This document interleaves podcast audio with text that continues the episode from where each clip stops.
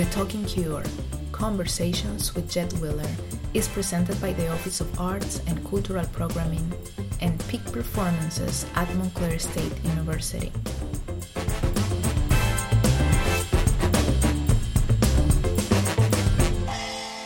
Well, ladies and gentlemen, this is December 1st, 2020, and we are still in the throes of a lockdown pandemic. And it is agonizing for everybody. But I want to shift our focus a little bit to one of the most delightful experiences I have had since I came to Montclair State University more than 15 years ago. And I had the great pleasure of meeting two professors from the Department of Mathematics here at Montclair State University, Ashwin Vaidya and Mika Munakata. And I'll say this in um, as carefully as I possibly can. Uh, from my perspective, um, these are two people who are not only professors of science, but also professors of art. There are artists, they know what creativity is, and they, I believe, have found a way to instill creative impulse in students who did not know that they had deep creative insights. Um, and I, I met Mika and Ashwin a few years back when we were developing a course on campus called Creative Thinking. And from the moment I met them, I realized that they were the visionaries and I was merely following in their footsteps. And this has led us to a really amazing, amazing event, um, which started two years ago or three years ago with Sean Gandini. Sean is a juggler and has been um, at the Alexander Kasser Theater in peak performances on two separate occasions. The first is with Smashed, and the second was with Spring.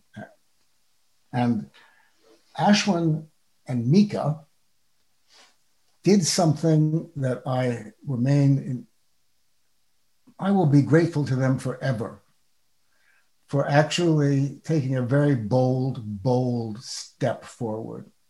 And they decided to work with jugglers and work with Sean Gandini and to bring the art of juggling into the science of mathematics. And jumping forward to a very recent event, jumping, is a paper that they wrote called Inspiring Mathematical Creativity Through Juggling. And um, we have that paper, by the way, if anybody wants to read it. It's on our website, peakperfs.org.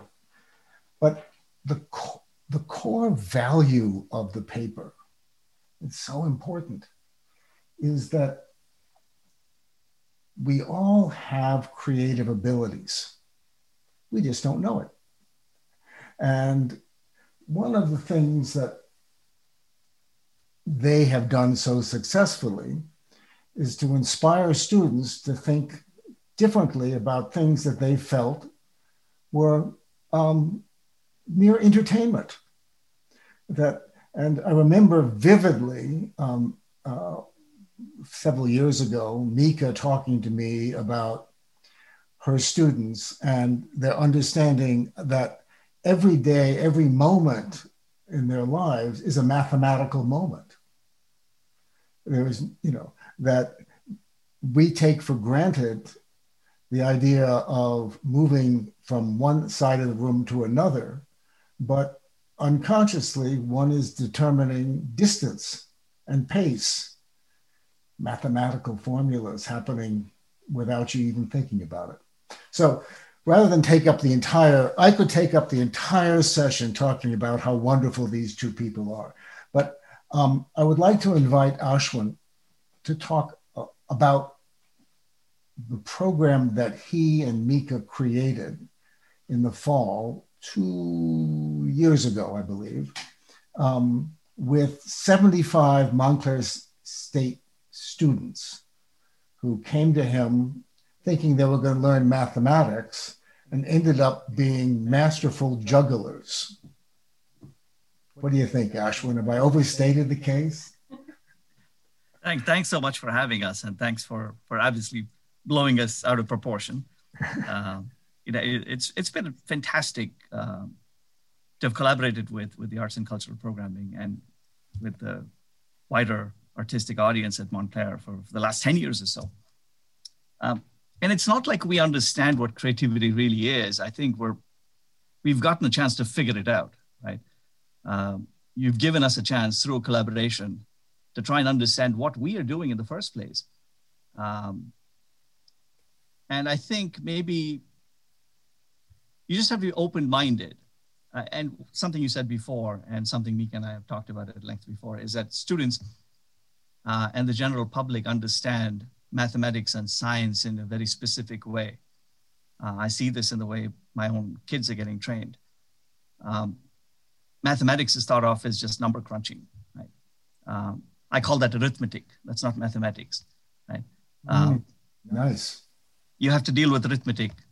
Uh, you have to learn your ABCs, but uh, literature is not about ABCs, right? Um, and so a couple of years ago, uh, we've, we've had several collaborations with you. We're trying to recount uh, just all the different artists we've worked with over the last eight or nine years.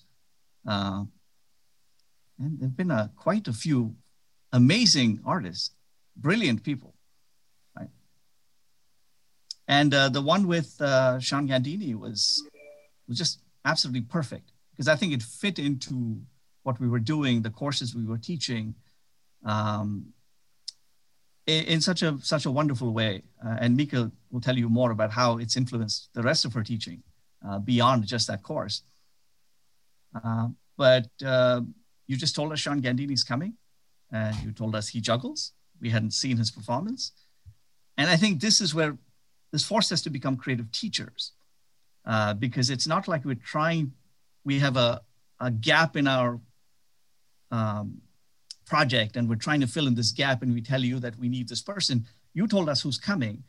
We had to be creative in trying to figure out what we can do, find connections, right? find points of intersection. Um, it forces us to think in new ways. I had to reimagine the course I was teaching was fixed. This is a course I was going to teach anyways. And I had to seriously think about what it meant, uh, what that course really meant beyond just what it says on the syllabus. Right? Uh, and there's so many ways to present the material. And so I think adding juggling as an overarching theme for the course became just absolutely exciting for me. And, and I'll let Mika tell you about what she did in our class. Well, Mika, tell us what happened. So the course um, that we are focused on uh, is a general education mathematics course, uh, which means that it's a course, it's a mathematics course for non-STEM majors. So they're not going into science or mathematics. And it's usually the last shot we have as, as instructors uh, to get them excited about mathematics. It's likely the math, last mathematics course they'll take. Um, so it was perfect, as Ashwin said, it was perfect for this uh, because we wanted to make connections where others wouldn't see connections. Um, and so when we heard that Sean Gandini and his performers were coming to town, uh, we, we just took it as an opportunity um, to be creative ourselves, as Ashwin said, um, and to create modules for our students. So um, we were just, you know, we are looking through the paper earlier and seeing the students' reactions. Uh, they're really surprised when on the syllabus it said, okay, get this book and this juggling kit, juggling for klutzes, I think. Um, they they're just shocked that we were asking them to buy juggling balls um, and that they were going to be learning how to juggle. But I think um, they soon realized, oh wait, this is mathematics. What I am doing is mathematical. Um, and it was just a great opportunity for them to wonder you know where is the mathematics in juggling? I never thought about it. Where is it?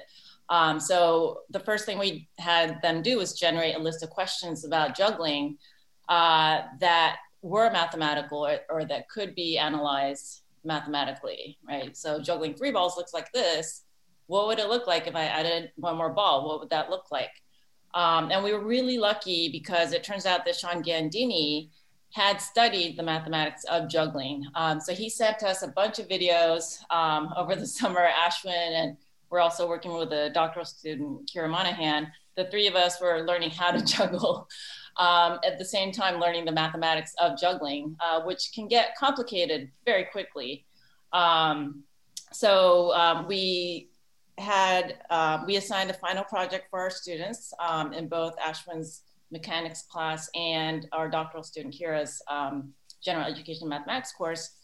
And the challenge we posed to them was to somehow connect what they learned about mathematics and juggling and their own interests, whether it was an outside hobby or uh, their career goals, and come up with some product that we can exhibit um, at Kasser Theater um, before the performances.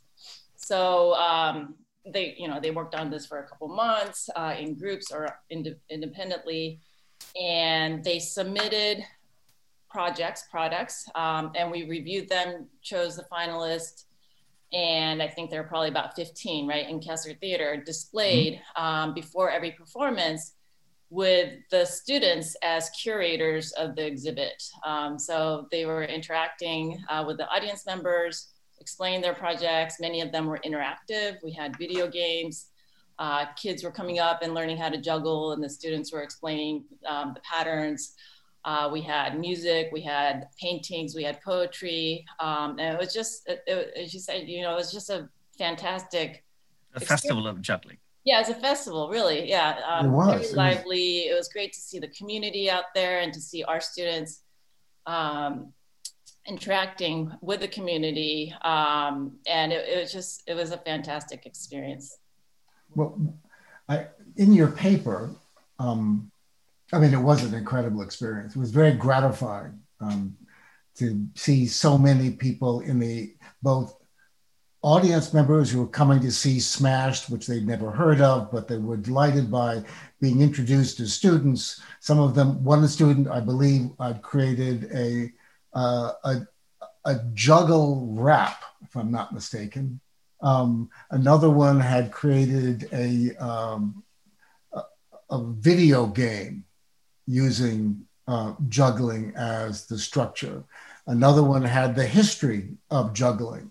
Um, there was quite a total array of activities. I mean, it was, and they all enjoyed doing it. I mean, there was, there was, you know, this was, I mean, it was a major, you know, it was fun and it was serious at the same time. And, and your paper, um, there was so much in the paper that I enjoyed reading, and particularly enjoyed reading the students who said, I had no idea what I was going to get involved in, but it turned out that I was really going to learn something. I thought I was taking a gut course and going to slide through. Turns out that I actually had to do a lot of work.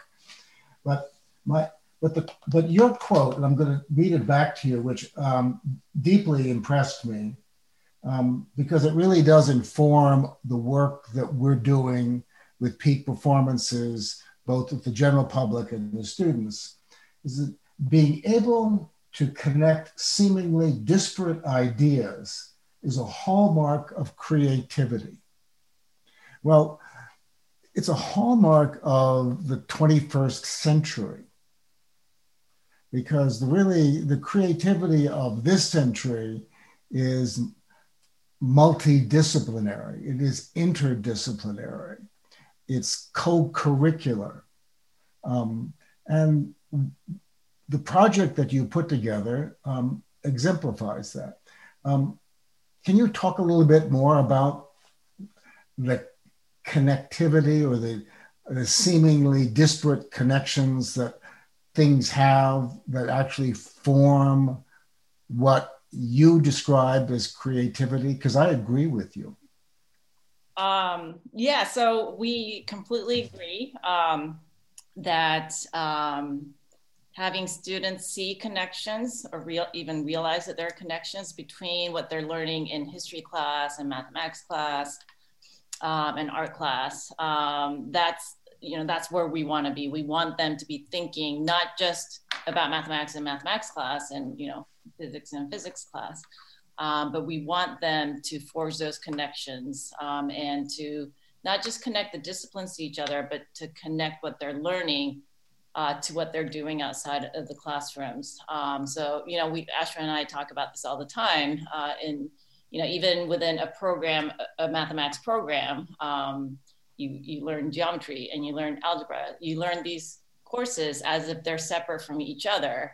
Uh, but really, we want students to learn with a kind of a holistic perspective um, to, to see all this. You know, you're learning different ways of reasoning, different um, processes or different concepts. Um, and uh, it's a lot to ask, but we are asking students to make these connections. Uh, so wherever, you know, in, the, in, in this case where we took mathematics and juggling, science and juggling, um, and kind of forced that connection, we're hoping that, you know, something will be sustained in their minds where they think, oh, I, if I can connect math and juggling, you know, what other connections are there? And if they can take that mindset into different learning environments um, as well as into their everyday lives um, i think that that's a you know that's always a goal that we kind of strive for in in these kinds of projects and also in our teaching also i think another way to think about connections is to they're trying to connect with themselves right? education is about trying and connecting whatever you're learning to yourself to figure out why this is meaningful to me and what new ideas do i bring to the subject um, and that's why the classroom is not a, you know, a place to simply listen, right? Uh, it's a place to engage. Um, the students leave behind. The course develops only at the end of end of the semester. Right? The course is nothing at the beginning. And I think many of us realize this sage on stage uh, mentality of somebody lecturing to you is is. I mean, I don't even know if it was ever a thing of the you know ever worked in the past. Uh, there are beautiful storytellers. Uh, there are professors who talk and students who listen, and you, you hear a wonderful story. But the minute you start acting on that, whatever you've learned, you realize you don't really know the subject. You've been entertained, and it's, it's short lived, that entertainment. You have to get your hands dirty. You have to participate in that process. Uh, you have to make the professor better uh, by, by bringing yourself to the course. And so that kind of engagement is what we were looking for, right?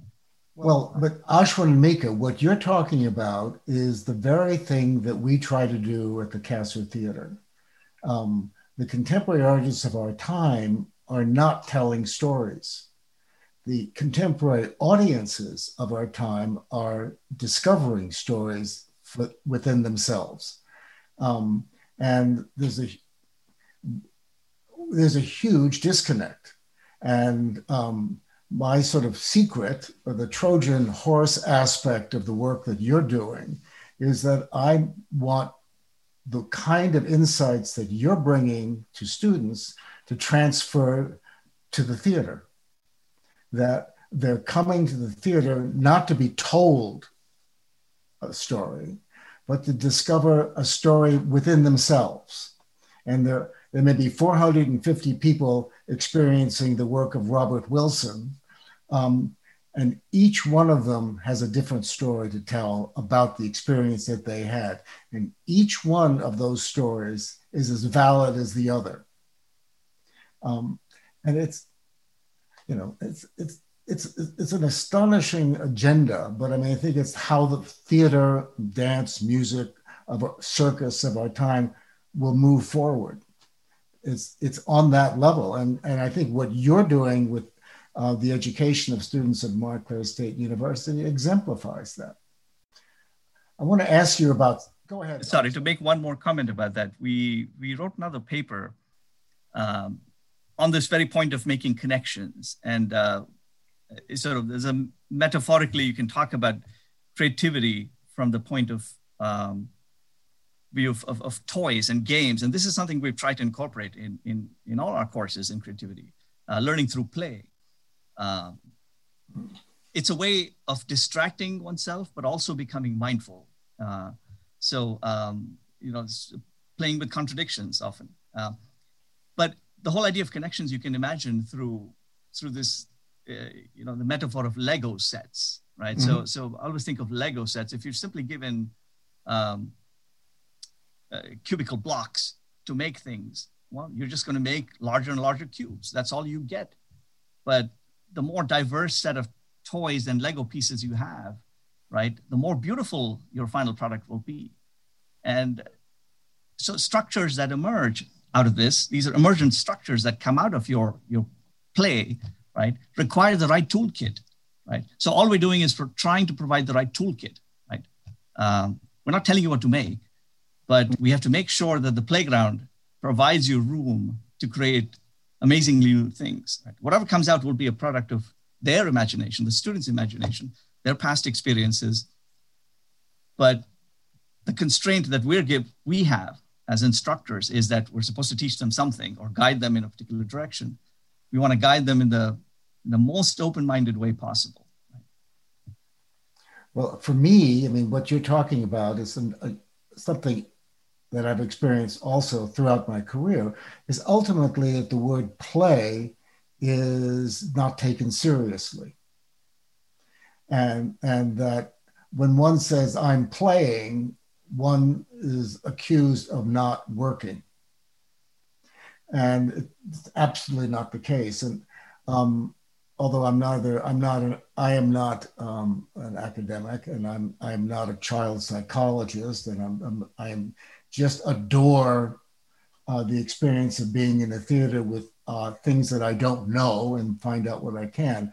But I also know that we have an educational system that starts at a very young age in which um, boys and girls play. And, the, the, and playing is their language. I mean, it is their vocabulary. And at a certain point, they're asked to not to play. That the skills that they developed and honed from probably up through third, fourth, or fifth grade. I'm, as I say, I'm this is not my area, but I'm aware of it. By a certain point, that playfulness, which is um, a, an aspect of not being judged, is in fact judged and that skill is taken away from them. At which point, then rote experience kicks in and you're judged based on a very linear way of moving forward. Um, and the, to me, the performing arts has the capacity, or should have the capacity, for reawakening playfulness, which is the source of creativity, in my judgment, within everybody. You know, um, Absolutely. Yeah. And we would say that mathematicians and scientists, they play, yeah. right? So if we just, um, if we exchange the word play for explore, right, it becomes a little more academic. They're exploring, they're discovering things. Um, but really, it, there's really no difference between playing as a child and playing as a mathematician. Uh, you're playing with ideas, you're seeing how ideas fit together, you're developing new, new concepts, new theories. Um, and, you know, we, we take the word play very seriously. Um, we, we think that there's a lot of mathematics in play, um, but also a lot of play in mathematics. And I think that's really, you know, one of the main points that we try to convey in our courses is that it is about your interaction with mathematics that we care about right? We don't mm-hmm. really care about the answer. The answer can be found in the back of the book. Um, but we, we want you to engage and have a personalized experience with mathematics. We want you to engage in your own way. Um, and that's what's in, that's what we value. We, we want to know how you're reasoning, how you're playing, what are you thinking, what you're connecting, how you're connecting things. So it's, it really is about, you know, the process and playing. Yeah. And play is being in the moment right? When you're playing, you're not thinking of the end outcome of the game. You're thinking of what you're doing at that moment. And I think that you can be serious. You don't have to be solemn. You can be serious. Um, and I think they're making, uh, you know, and that, that was the that was the point of of of bringing juggling in, because juggling is very much in the moment. Right? It's a very meditative experience. Um, it's a fun thing to do. It's it's surprising um, you can and it takes a long while to master it so you can stay engaged with it right? and you get addicted to it very soon um, but at every stage of this process you know, the learning of juggling mimics how you learn a particular mathematical skill. Um, so there are parallels, but they're also connected because for many, the, the act of juggling can be connected to science, right? There are rhythms and patterns, and there are mathematical rhythms and patterns, and you can map one to the other. Uh, you can study this, you can talk about speed and motion or synchronization of the, of the hand. These are necessary skills for a good juggler, but you can immediately translate them into the language of mathematics and physics. And it's very easy and simple to do. And when you talk about physics and mathematics from that point of view, stu- students are no longer engaging with formulas or not thinking about tests or homework mm-hmm. assignments. Mm-hmm. They're engaging with the act of play. Uh, and they're continuing to explore, right? And so they're living in the moment then. And I think that it doesn't always work. It doesn't work with in every course. It doesn't work with every topic within a course. But every time you get a chance like this, we have to make sure we take advantage of it. Well, you took great advantage of it. What, thinking back, if you can, um, without too much effort, what was, were there, do you have favorite moments in this juggling experiment? Um, whether was there a aha moment that you would like to share? Something unexpected that happened?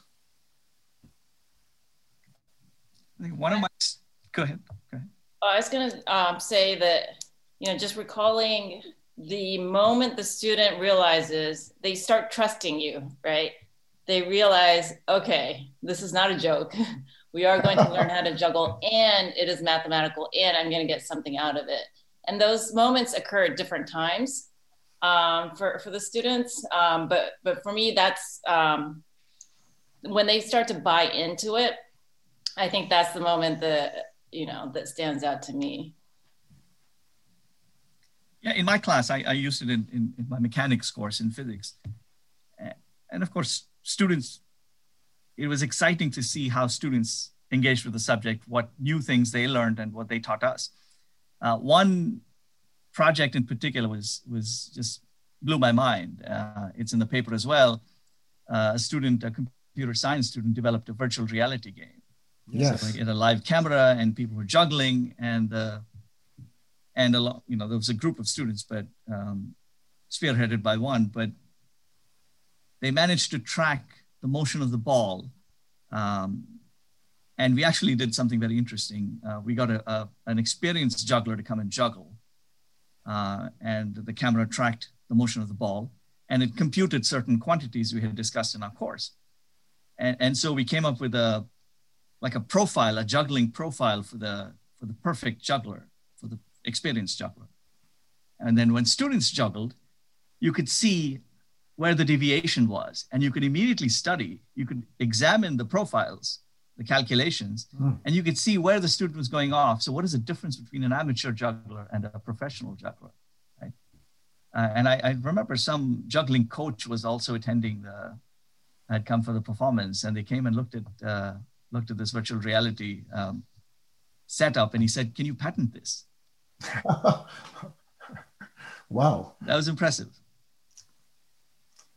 I mean, one of the things that Sean brings, um, which impressed has impressed me since I met him, um, is his sense of adventure. I mean, um, that ultimately everything is at risk, um, but he trusts himself deeply to make it to move himself through that process. Um, I mean, we're about to do a new project with with Sean, um, which was one that he brought to us, but it sort of illustrates the daringness of the of the man. I mean, he has decided that the great American choreographer Merce Cunningham um, should be a juggler and he's taken Merce's work and he's been given permission and he's creating a work inspired by Merce Cunningham. Um, but my point really is, is that what you're talking about is giving students the confidence to experiment, um, to be, to go into what is described as high risk um, for the sake of self discovery. pretty amazing stuff that you guys are working on. Um, I have a question.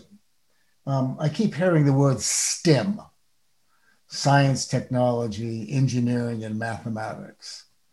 I mean, shouldn't it be STEAM? Science, technology, engineering, arts, and mathematics? I think it should be. Um, and many people use STEAM uh, to include the, the arts. Um, but maybe it should just be called learning or something. uh, maybe we don't need to be discipline specific or to try to cram all the disciplines in there. But yes, people do say STEAM, and definitely we're working under that model uh, by considering um, arts as well. Um, but you know, you can add social sciences in there. You can add history, literature. Um, so um, really, the, I think that there's no bounds uh, to the connections that can be made yeah, to some extent, I think we do disservice. Uh, the, the, the academy, higher education, does disservice to learning by um, by taking disciplinary divides so seriously. Mm. Right? Uh, I often think, I mean, is it, is it really worth majoring in a very specific discipline, um, which is limited to particular skill sets? Right? You're learning certain skill sets but what the world requires of you is adaptability, uh, mm-hmm. which means you need diverse ways of thinking. So, what are we teaching them? In teaching them just, you know, putting blinders on them. Um, and as much as I mean, I, I love what I do, and I'm grateful for my own disciplinary experiences. Uh, as I mature, I realize that I wish I knew more of this. I wish I knew more of this. I mean, I would be better at what I do if I knew something else that wasn't necessarily part of my thought of as being part of my discipline. And then you have, you know, uh, an inside and an outside. You have the other. Right? You have the arts and the sciences. You have uh, creative and non-creative disciplines. Mm. And so this whole project came about because uh, Mika and I did a survey many years ago that you know well about, and we asked students what they thought, uh, what disciplines they thought were creative, and they they listed. We, I think we surveyed about 250 students or so, and most of them listed theater, music, the traditional artistic disciplines as being creative, and the sciences were low on the list. And we felt we had to do something about that because that's not how we saw our own practices.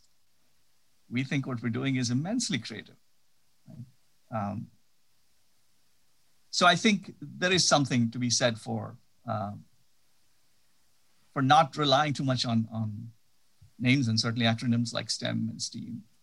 Um, well, uh, I would think right now, um, the, as we're uh, the experience we've been having since March, if anybody needs any evidence that there's no rules and that we need to to come up with new practices and new ways and and and that uh, adaptability is not a life force, then people they have to re-examine their own awareness because the survivability of, of individuals and groups in the past eight months and going forward is a function of massive adaptability. Right. Yeah. Many of the characteristics of creativity, you know, adaptability, perseverance, taking risks, making connections. I think um, all those principles apply even more now um, during this time that we're living through. Um, and, you know, we were talking earlier about being mindful. Um, in a way, having something like juggling, um, having a challenge, challenging, challenging yourself in a pretty low risk situation, right? Learning how to juggle, mm-hmm. It does force you to focus and perhaps to not think about other things. Um, when you, you know, trust us, when you're learning how to juggle, there's nothing else you can think about rather than trying to catch that ball and throw the next one up. Um, so it may be especially fitting in this era uh, to add um, uh, a physical artistic element uh, to learning, um, especially to learning something like mathematics, which is traditionally thought of as not being creative, not being artistic, and not being physical. Well, what have what are the two of you working on that's new? What's the what's the next phase of your collaboration? What's going on? So next semester, I'll be teaching a course for practicing teachers. Um, and I'm considering bringing juggling into that course. It's a course on problem solving uh, for high school teachers. And I think I will use juggling as a backdrop um, because, um, you know, I, I, think juggling can serve as a metaphor uh, for, for, for our current uh, situation. Uh, teachers are juggling a lot, um, but also because I do want to kind of humanize mathematics for the, for the students who are really teachers. Uh, and challenge them uh, to think about how they can encourage their own students to make connections, um, to be on the lookout for mathematics in places you might not have noticed before.